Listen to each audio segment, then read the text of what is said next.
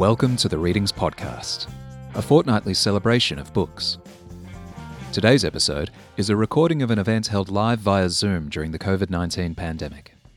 It's a conversation with the award winning author Patrick Ness about his new book, Burn. Joining Patrick in conversation is Readings' own intrepid events manager and long-time Ness fan, Chris Gordon. A quick reminder as this event has been recorded via the internet, there has been some effect on the sound quality of the episode.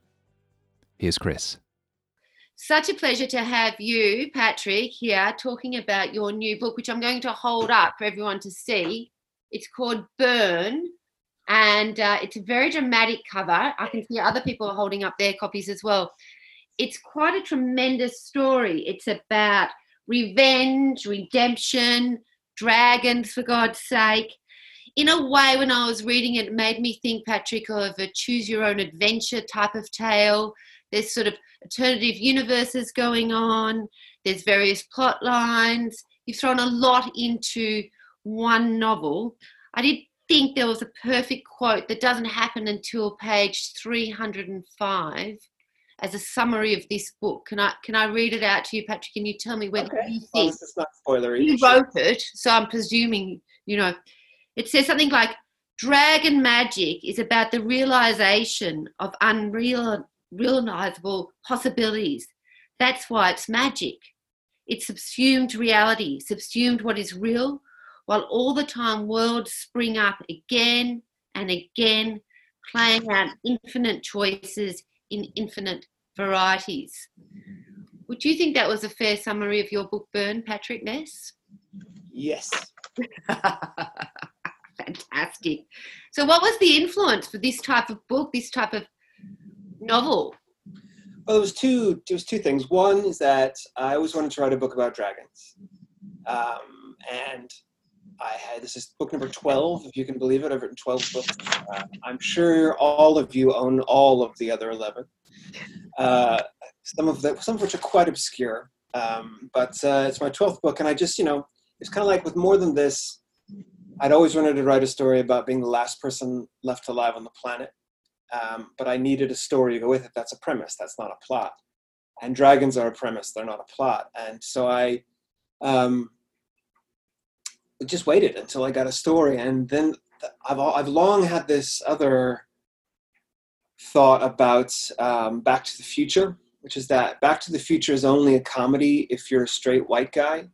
If you're anybody else, going back to the 50s would be miserable um, because like my family for example is multiracial really wildly multiracial. And um, when i was doing some research for the book i discovered that my home state washington uh, legalized interracial marriage in the late 1800s um, and obviously those marriages existed before then but there were enough there was enough to talk about in the late 1800s to make it legal. So where are those people in films about the 20s? Where are those people in films about the 50s? Because they existed. And so, what were their lives like? What were the people who look like my family? What were they doing? And uh, I also I used to work with a woman who was actually born in a Japanese internment camp in America, in California, during World War II. And she grew up in LA in the 50s. And she would tell me these stories about how she and all her girlfriends from high school would go down to the movie studios and hang outside and try to meet the stars because you could do that in the 50s and like they met elvis many many many times and i thought that's that's great. I love this story. Where is the japanese american teenage girl on happy days? You know where where is her story you know because uh, she was alive then she was thriving then what was her life like? And so you know and then so that all really really interested me what the 50s might 50s looked like if you weren't um, you know this the the the, the all white cast we usually get for the 50s um, and uh, i thought it just made sense with dragons. Patrick i was really interested in in that uh, in this novel perhaps more than any of your other novels that you did describe the sort of ethnic backgrounds. Like i remember a long time ago when you were talking about your chaos trilogy you talked about how you didn't describe the main characters there because you wanted them to be anyone you know that any any person that was reading them could imagine that they were this was them you've ter- you've changed in this novel. You've actually well, made actually, it about right. Yeah, well, I actually changed with book two of Chaos Walking because uh, I discovered that um, people don't do that. They picture the characters as kind of what the author looks like.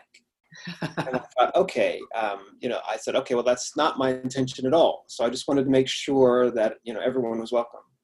Um, so yeah, that, that's why I do it, just to make sure that there's room for everybody. And this book perhaps seems to me a very, very political book in some ways. I know that you've just explained that you said it in the 1950s. It has got the most perfect opening line of all time. Uh, which I will encourage all of you to uh, purchase from Readings, this book, so that you can read that perfect line. I'm not even going to give it away now. Uh, but there you are, you've set something in the Cold War. You've set something, you've, you've set up a, a sort of a, a framework of America versus Russia in some ways. A little bit, and yeah, because I mean, um, I grew up in the '80s, and the '80s were a lot like that, and uh, it's slightly different than that now. But what I was really interested in is that the most interesting fiction happens right as right as things are going to change. And 1957 was when the Soviet Union launched Sputnik, and everything changed. The world completely changed, and it changed to a degree like the internet changed the world. Uh, you know that's substantial and so it felt like it, was going to be the 50s i thought well that's the year where suddenly people can see you you know they can your life is not quite your own in the same way that it was the day before and so um, it was kind of that and it was kind of you know a way to just i don't know look at the countries from a very personal point of view who reckons that? That's probably the most boring answer I've ever given ever to any question ever I do. So it wasn't. It's still no. Tuesday. We are stuck in the past.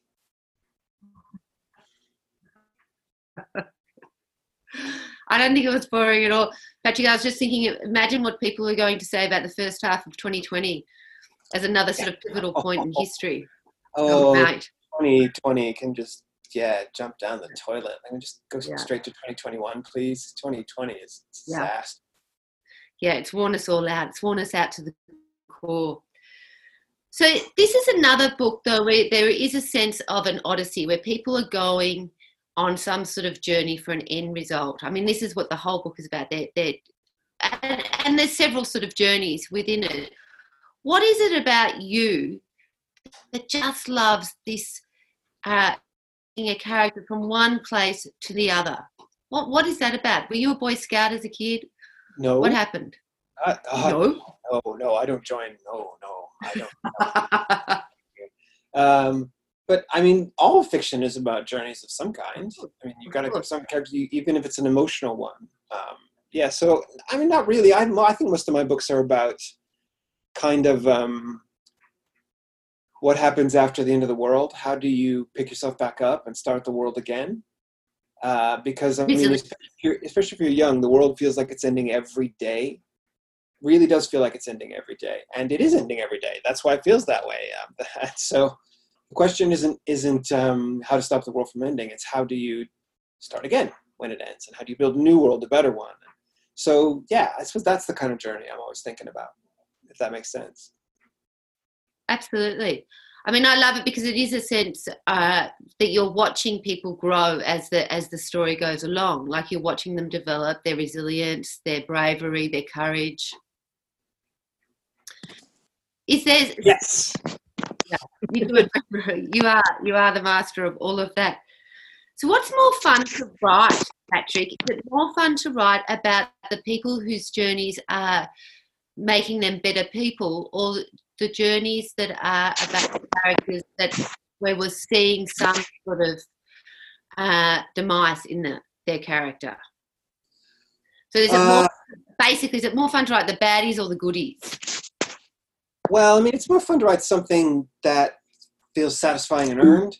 You know, I mean, uh, it's it's always more fun to write a bad guy. It tends to because the devil has the best tunes. You know what I mean? And they can get away with the most. But it's just satisfying to there's a moment where a character called Malcolm, uh, who has been raised in a cult that worships dragons, which is an interesting question to me. Is like, how, what kind of believer are you if you can see your God flying around every day? How would that affect your faith? Um, so he's been raised in this cult, and he's been sent on a mission to assassinate someone. He fully believes in this mission. He thinks it's completely right, um, and that uh, no questions. You know, he's, this is the only thing he's known. He has no qualms about it whatsoever. And then he meets a boy, um, and there's a sentence where he says he steps into the camp campfire circle of the campfire and meets Nelson, and thus the fate of billions are changed and that to me is the interesting thing because when you're when you're a teenager it's that first time that you step away from your family and say i'm no longer this thing i'm something new and i've said that a lot and that to me is the why ya at its best is the most interesting because it's about the violence of that decision and that realization and the importance of questioning what you were so that you can find out who you are and that that way that we all have to have that moment, one way or another, big or small, where what we believed in shifts. Um, it can shift in a good way. That can be a real confirmation of what we believed in. That can be a rebuttal to everything we believed in. Um, but that is an interesting moment, really, really interesting. And uh, you know, for Malcolm, that shift kind of changes the question of good and bad because it's it's uh, it's sort of a uh, is he good or is he bad? He's doing he's aiming for this bad thing, but is he essentially bad? And that to me is more interesting than just writing a goody or a baddie. And I guess one of the things that I feel like that you do so so well, Patrick, is that you do that notion of the flutter of a butterfly wing. You know, what are the end consequences of this? Here's that moment, and then what happens because of that moment yeah, I mean, well, we're all connected. We really, really are all connected, and uh, um, you know, and so uh, the the idea of watching out for your fellow human being um, shouldn't be as radical as it is. It shouldn't be. It shouldn't be. We shouldn't have to fight for that to take care of each other, and yet we somehow seem to. Um, yeah, I mean that's and, and so in, in narrative terms, in narrative terms, I I really wanted a story where the plot really worked you know because i mean um, i've said this i've said this before as well but if you there are writers if you listen to them talk they'll say oh plot's not important. I'd love to write a book where nothing happens. Ha ha ha chortle chortle chortle. And if you i guarantee you to an author an author who says the plot is not important is an author who cannot plot there's people who just can't do it and so they say it's not useful and i don't believe that it's as useful as any other tool that you write with and so i really wanted a story where plot really mattered, not in a cheap way, but in that when this happens, that causes these other things to happen. Mm-hmm. And and that spreads out like a web or like um, cracks across the ice of a lake. And how does that affect the people that you care about? And how does that, where can you be surprised in that? And so, yeah, the, the, this book is very much about consequences and about being in the right place at the right time or the wrong place at the wrong time and, and uh, sometimes, sometimes that's an accident i mean the joke in this is that it opens with sarah dewhurst who's just about to turn 16 she lives on a farm in the pacific northwest where i'm from and uh, she and her father are so poor that they've had to hire a dragon to work on their farm which is something only the very poorest people have to do and the dragon who comes uh, is called Kazimir He's a Russian blue dragon, uh, which is rare in that part of the country but he comes with a prophecy. And one of the central jokes of the story is that he's got this prophecy, but he doesn't quite know what it means. And it's sort of that's sort of me kind of making fun of the because I've used prophecy before a lot, and prophecy is a big plot point in lots of YA fiction. And so just the idea that when she keeps asking him about this prophecy, and he just sort of goes, "Well, just have to see," which is you know kind of not what the point of prophecy is. And uh, so that that kind of stuff makes me laugh. And uh, that is you know is a prophecy only a prophecy if it self-fulfills? If you are told you're going to do something are you going to do it because you were told that you would do it or because you, you know, do it naturally? So i'm interested in that kind of stuff. And that kind of stuff just makes me laugh because it all ultimately ends up in a mess. We never know the consequences of all our actions. You can just try to do your best and stand back up when you screw up and apologize to the right people and keep striving to do do your best um, which does sound quite Boy Scouty, but I am not a Boy Scout. what so uh, uh, this obsession with the uh, wanting to write a book about a dragon, a beautiful dragon, uh, a dragon that doesn't quite know what the prophecy is. Where did that come from? Was that is that been influenced by someone or another book or? Well, I mean, uh, he's not beautiful. He's he's got uh, he's got stitches over one eye. Uh, you know, there's still the, the thread there because he's only got one eye. He's hmm. kind of a. I thought it sounded pretty good, Patrick. Say again. It sounded a bit like a some sort of pirate dragon. That's what I. Yeah, you know, the thing about pirates is that they look sexy from a distance, but when you get up close, boy, do they smell. so that's my thinking about. Uh, he's a bit of a laborer, but um, I there's a movie um, from the very early '80s when I was very small called Dragon Slayer. There have been other dragon movies since. There's Dragon Heart, which is terrible, and there's Reign of Fire, which is also terrible. Um, but Dragon Slayer is very good. Even it stands up. It's a stop motion dragon, but it is still it is just majestic and powerful. And and I think nothing says magic and power clearer to us than dragons, because dragons are in pretty much every culture in the world, of one way or another. You know, they obviously come from reptiles and snakes and so on. But the idea of this giant, powerful, obviously ostentatiously magical thing is very appealing and uh, and I like dragons that talk because I like the mythology of dragons as being intelligent. Um, and I thought, what's that?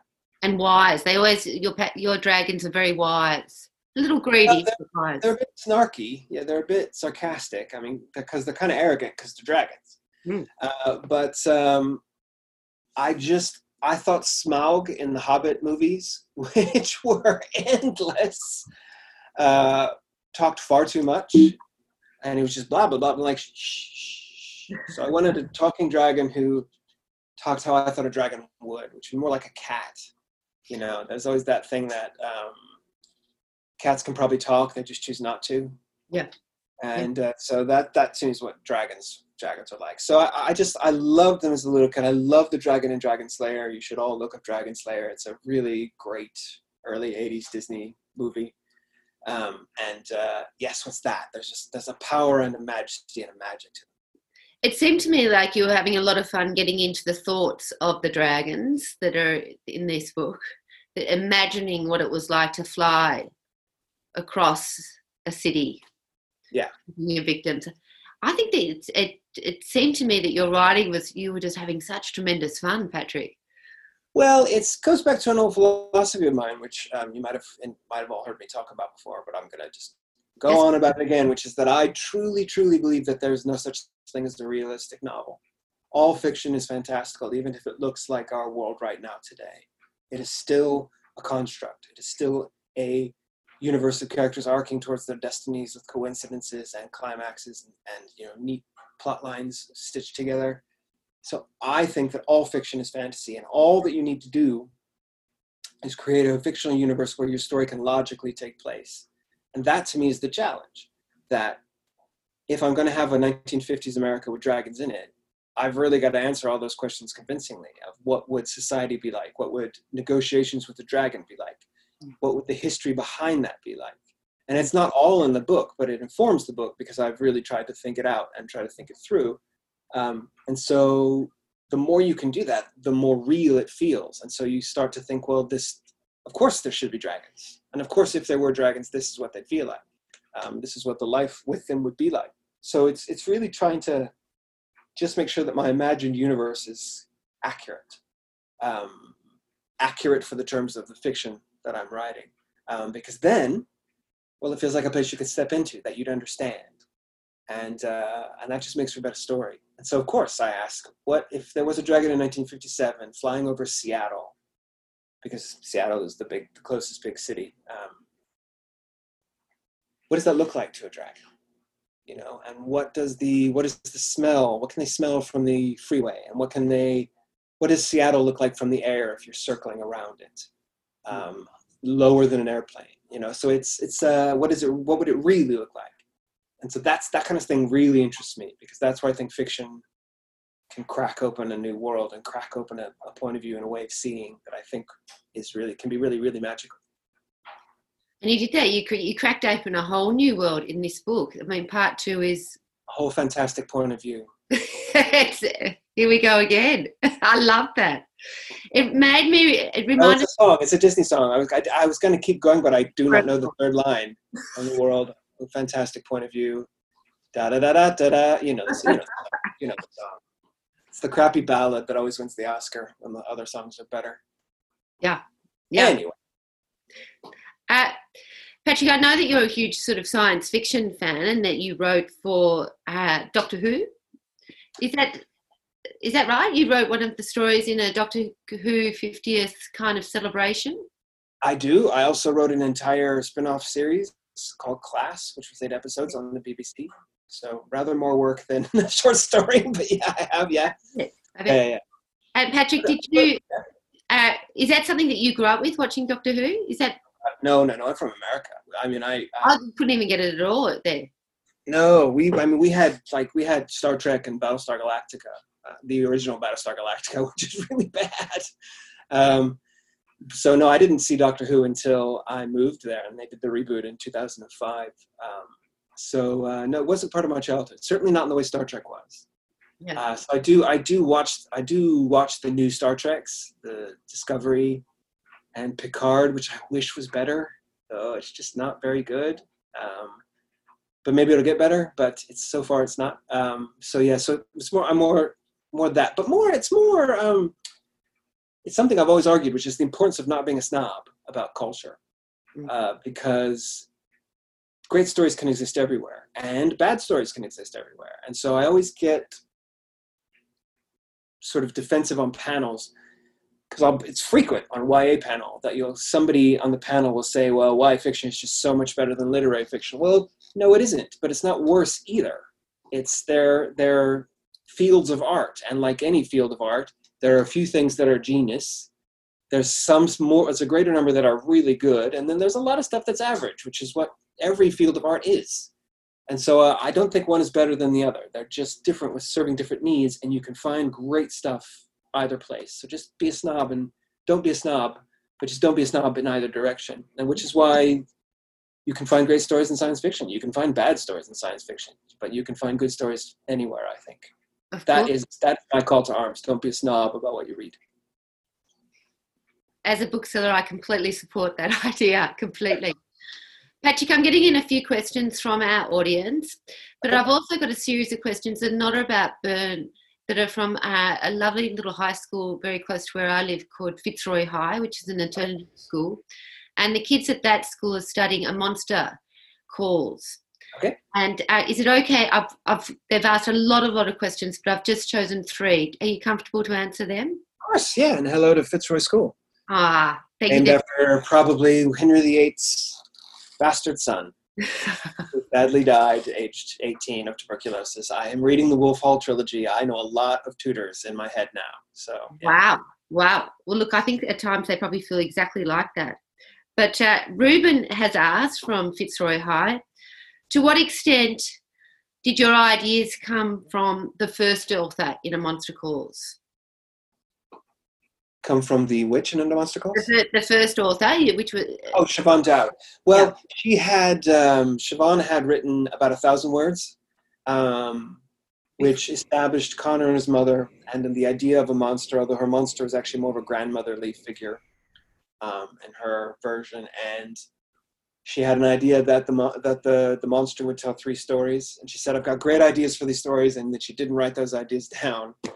Um, so then I just kind of took it from there. And I, I always say that it's like being handed a baton or baton if you're from England, uh, where I needed to, I couldn't try to guess what she would do. I just had to do um, what any author would do, which is let it grow and let it see where it went. And so she was the foundational idea and the sort of soil from which it all grew. Um, and so, and her loss is really, really terrible. It was a really huge loss to, to children's fiction, I think. Um, so there was some of it, but it's kind of like a cake.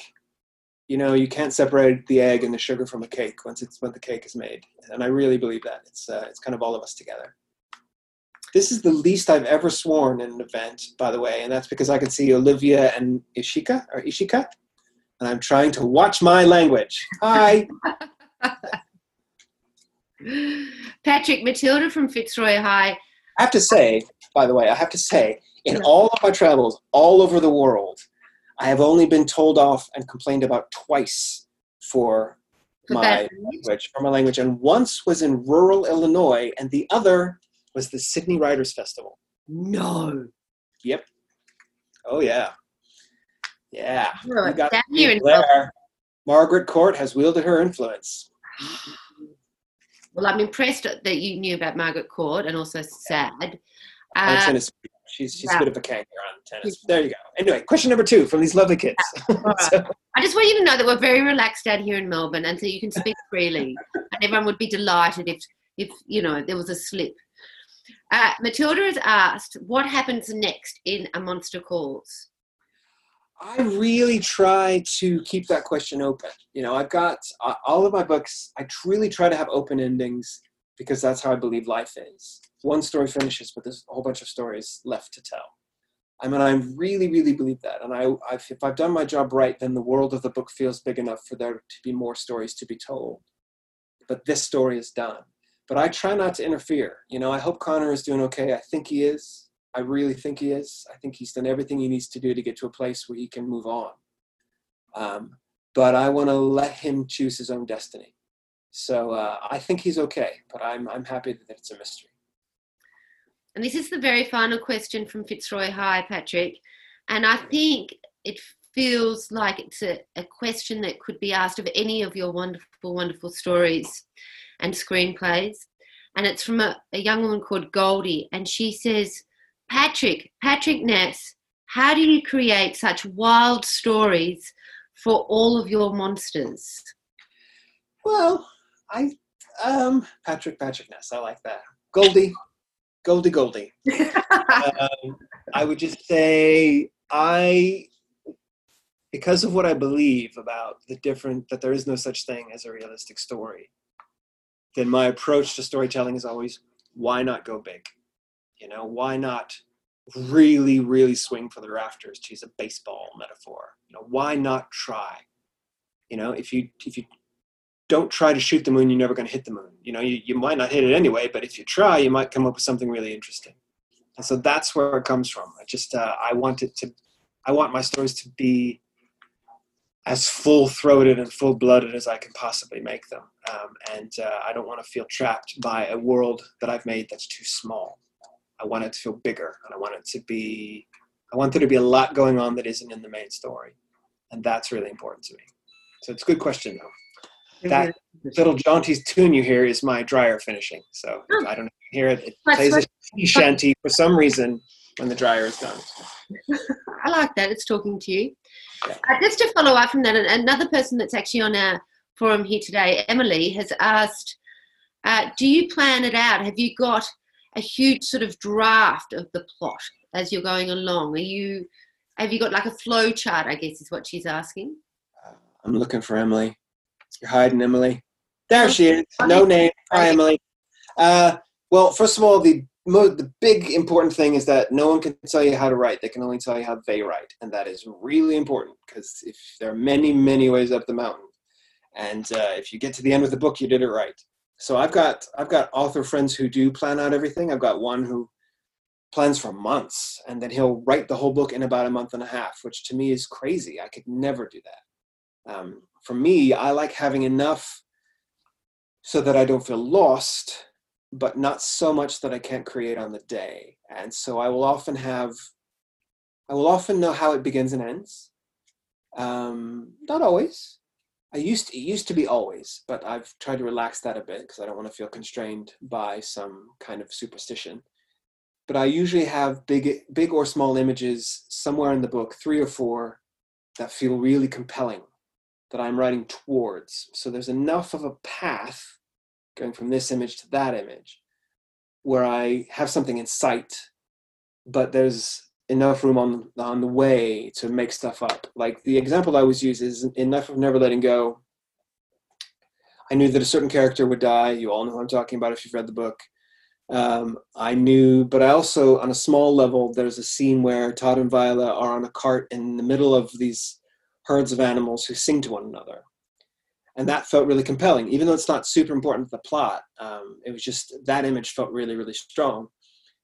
And so I would write from one to another, but the character of Wilf, who is one of my favorite ever characters, uh, he didn't show up until the day, to the day he appeared on the page. I didn't think about him in advance; he was just there. So there are that's that to me is my my best combo um, for for creation. But take what you take what works for you and leave the rest because I mean, really, there is way more than one path up the mountain. Yeah, you're a very generous man, Patrick. We've got time for a few more questions, and I'm going to uh, ask, and if this is possible, I don't know whether it is for someone like you, if you can answer these questions with just one word. I don't know. It's like a challenge, a personal challenge for you on this Tuesday night in LA. Okay. Uh, and then we'll finish off with a couple more questions from the audience, and our time will be nearly over, sadly. So this is just questions so we get to know a little bit more about you uh, over our lunch. So, Patrick, are you tea or coffee? Neither. Live music or dancing at home? So you can say live or home. Uh, live music until I got old enough that my back started hurting when I had to stand up at concerts for too long. Uh, yeah, so uh, live music mostly. If I, I can, sit, you... if I can sit down now, yeah. I saw the Decemberists played for a long time. or TV I series. And I loved the Decemberists, but my back was killing me by the end. Yeah. Anyway, go ahead. So, movies or TV series? Both. Mm-hmm. Do you write in the morning or the afternoon? Both. Mm. Do you read in bed or on the couch? Bed. Mm-hmm. Okay, a couple more questions from. Now we can answer with more words. Thank you for that. Thank you for being kind. Uh, when are the Chaos Trilogy movies coming out? Sarah has asked that. Wave, Sarah. There Hi, she Sarah. Uh, the release date for the United States is January 21st, 2021. So it's this coming January. I really don't know the dates the rest of the world. Genuinely don't. We'll um, let you know. We're, desperate. We're it, won't desperate. Be, won't, it won't be long after that, I'm sure. So. Uh, and then there's some questions from some young people here. Olivia and Ishka have asked, what inspired you, Patrick, to become a writer? Well, I felt like when I would write stories in class at school, they would tend to go well. People would respond the way that I um, kind of wanted them to respond. And when I was really young, a lot of that is mimicry. It's just sort of recreating what I'd seen. But that's okay. That's how I've, you know, it's how you figure out plot and your voice, you know. Um, but I kind of, looking back, I kind of think it's like I cannot sing man, I cannot sing. It is really, I have a terrible, terrible singing voice. But for those people who can sing, I imagine it's what they feel when people respond to them singing. So people would respond to that when I wrote a story, and they and that felt really kind of magical. And uh, so I just kept at it. And I have a I have a real important saying, which is that uh, real writers don't write; they write anyway. I didn't think anybody would publish a book of mine. I wrote one anyway. I didn't think anybody would film a screenplay of mine. I wrote one anyway uh, to me, that is what real artists do. I think I, that sounds really pretentious. I'm calling myself an artist, but you know what I mean. I think if you're a real writer, you're real writer, you're going to write anyway, regardless if somebody tells you you'll never be published. Well, what do they know? I come from a teeny tiny town. I am by a mile the most famous person from my town, and I'm not even on my town's Wikipedia page, by the way. Um, but uh, I am by a country mile. I'm the most famous person from my town, and um, uh, which is not a hard achievement for my little town. But uh, uh, I shouldn't, you know, I shouldn't, by all the rules of success and connections, be here today. But I wrote anyway. Here I am. And here you are, and here we are. Can I? I know that you won't do this, Patrick, so I'm just going to do a little call out to all the fans out there to check out Patrick's website. He's got an excellent excellent section on writing and how to get published and how to write and his inspirations. It's a gift for anyone that aspires to be a writer or is in fact just wanting to know more about Patrick Ness's writing style. Cool. I'm good with that. And the very final question that I've got for you right now, Patrick, and uh, so sadly, because we have run out of time, is what are you reading now? What am I reading now? Um, I am. Um, I'm about 200 pages from the end of the final book in the Wolf Hall trilogy. Yes, as you said before. Uh, yeah. Do you read multiple books at the same time? I usually do. Um, uh, I've been rereading just as sort of a casual project um, because he was so important to me as a teenager, as an early teenager, in the years before the vast field of YA. I uh, read I read Stephen King like crazy when I was sort of 11 and 12, and so I've been on a many many years long project of rereading them in order and getting to books I haven't read before. So I'm up to Gerald's Game. Um, you know, and they, you know, they are not all masterpieces. Let's put it that way. You know, but um, but there's there's something there. There's something that just he's got some ingredient. Well, he, brings, he makes everyone very real, doesn't he? I still get nightmares about Pet cemetery It's actually Pet Cemetery, Pet Sematary is actually a really terrific book. It is, it is, I think it's very one of his very very best, and it is genuinely scary. So I guess, yeah. I guess in some ways, it, his writing asks the same sort of questions that you ask too, like in that sense of obligation or the flutter of a butterfly wings. What would you do in this yeah. situation? That's what you ask, I think, in your writing. Yeah, yeah, and um, you know, and I'm I'm kind of mostly through his super mega cocaine adult phase. um, you know, because it it my god it is great and then that ending is a catastrophe. Um, well, so, I'm, so i'm kind of getting there. I'm kind of getting through into his more mature books um, but he, he is a saint for the number of young people he's gotten to read books and i won't hear words said against him. Hmm, i agree. Read what read whatever rocks your boat really. 100% 100% unless it's twilight which is crap. Mm, i agree with that. I'm okay with that i think that's a good way to finish up I just want to show everyone your book again, Burn. I, I, know people will be saying, is there going to be a sequel? I'm not sure. I mean, you've already got two books in one here, two stories in one. Is there going to be a sequel? I mean, I meant I mean it as a standalone. Yeah. But like all of my books, it, it is open ended, and there's more. There's more that could be told. So we'll see. I don't know. Never say never. I want to thank you. This. one now. It, it, you're not going to be left on a cliffhanger. It's you know it resolves all the plot you know the plot's there the plot's important. Because i know how to plot. You, you really do. And patrick i want to say that uh, in these sort of troubled times or whatever we like to call the landscape that we find ourselves in this seemed to me the most perfect read. It, it took me right out of reading news. It took me far far away from the realities of my own life working from home what a joy that is yeah. uh, so thank you, Patrick. Thank you for letting me escape when I couldn't really. I really appreciate it. I can't recommend this extraordinary book enough.